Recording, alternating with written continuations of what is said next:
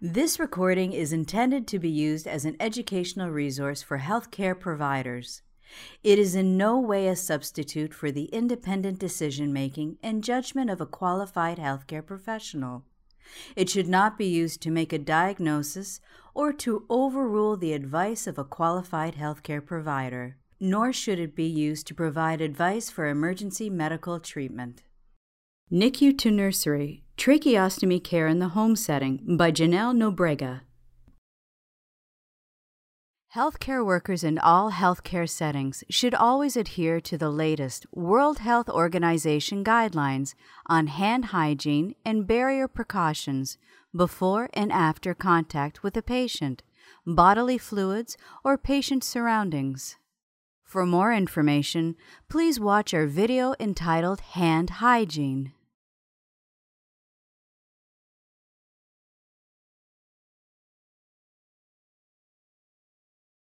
Part 1 Introduction to Tracheostomy Tubes.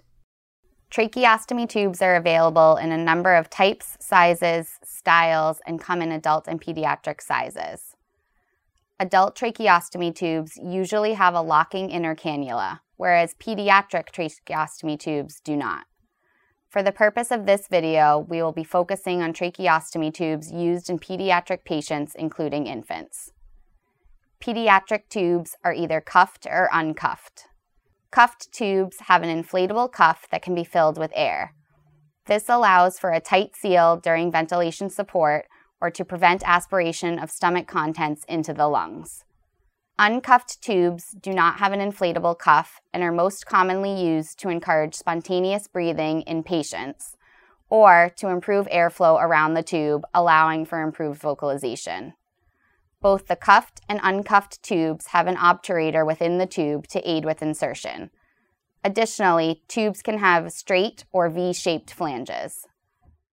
Shiley and Bivona tubes are the most commonly used brands in pediatrics. The Bivona trach tubes are available with or without the cuff. Bivona trach tubes have what is called a tight to shaft technology, so that the balloon appears when it is inflated with air and disappears completely when deflated. The Bivona FlexTend provides extra tube length externally, which is helpful for patients on ventilators and in infants as they have very little chin space.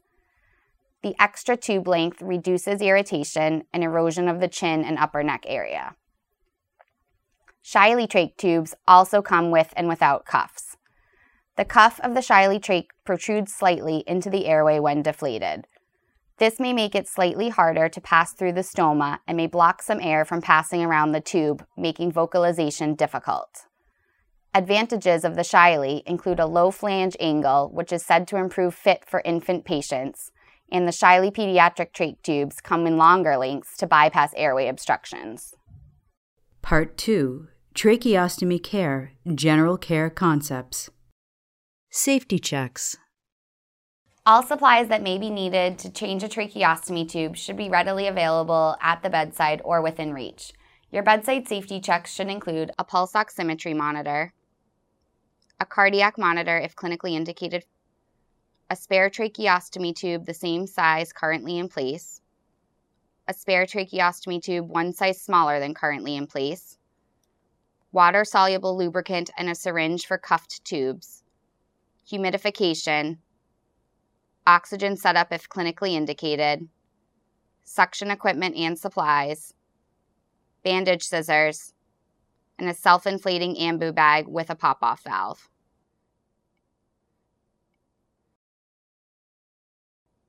An easy way to remember these items is the acronym MASH-T. M stands for monitor, cardiac and pulse oximeter. A stands for ambu bag with pop off. S stands for suction. H stands for humidity. And the two T's at the end stand for your spare trach the same size and your spare trach one size smaller. Suctioning. Suctioning a tracheostomy should be done at a minimum of every eight hours and as needed when clinically indicated by clinical assessment to ensure patency of the artificial airway. Depth of suction is determined by adding the shaft length of the tracheostomy tube to the adapter FlexTend length and then adding one centimeter so that you can suction just below the end of the tracheostomy tube.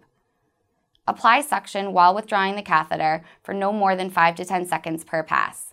Instillation of saline is not routine practice and should only be utilized for thick secretions. We use clean technique for suctioning a tracheostomy.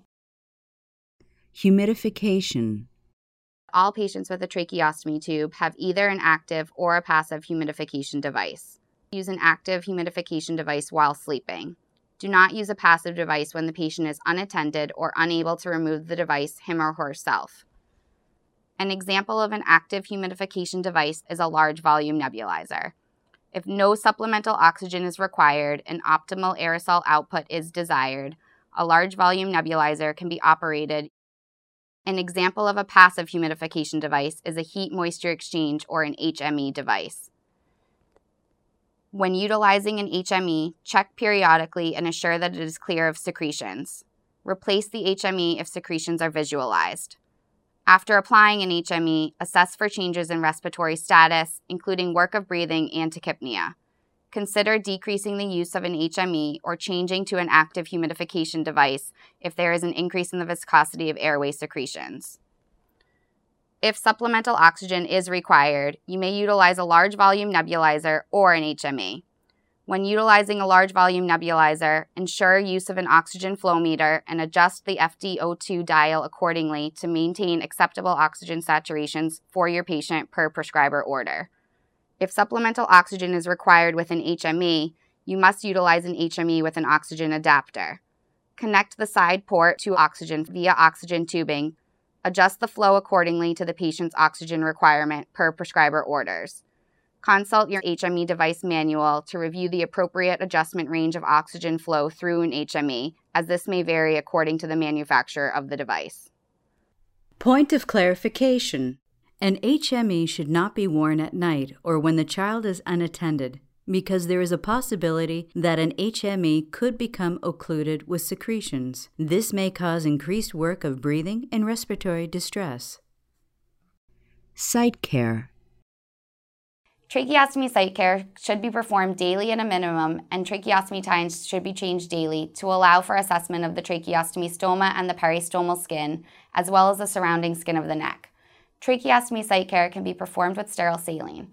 Consider quarter strength hydrogen peroxide for sites with drainage and consult your institutional experts for assessment as needed. Neck care can be performed with mild soap and water.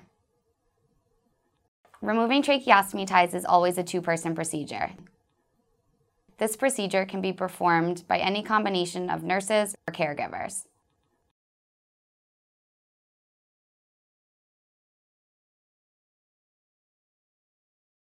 Ensure that only one small finger thickness can be inserted between the neck and the tracheostomy ties in the sitting or side lying position.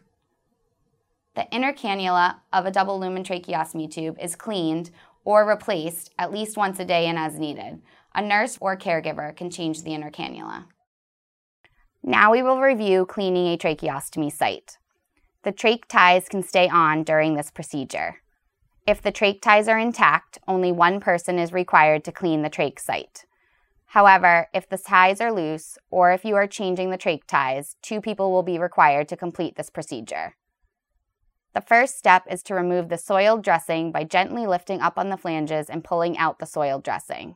Next, in one hand, take a cotton tipped swab that is moistened with either normal saline or diluted hydrogen peroxide solution as prescribed. Gently lift the trach ties and flanges, exposing the edges of the tracheostomy site. Clean the tracheostomy site with the moistened cotton tipped swab.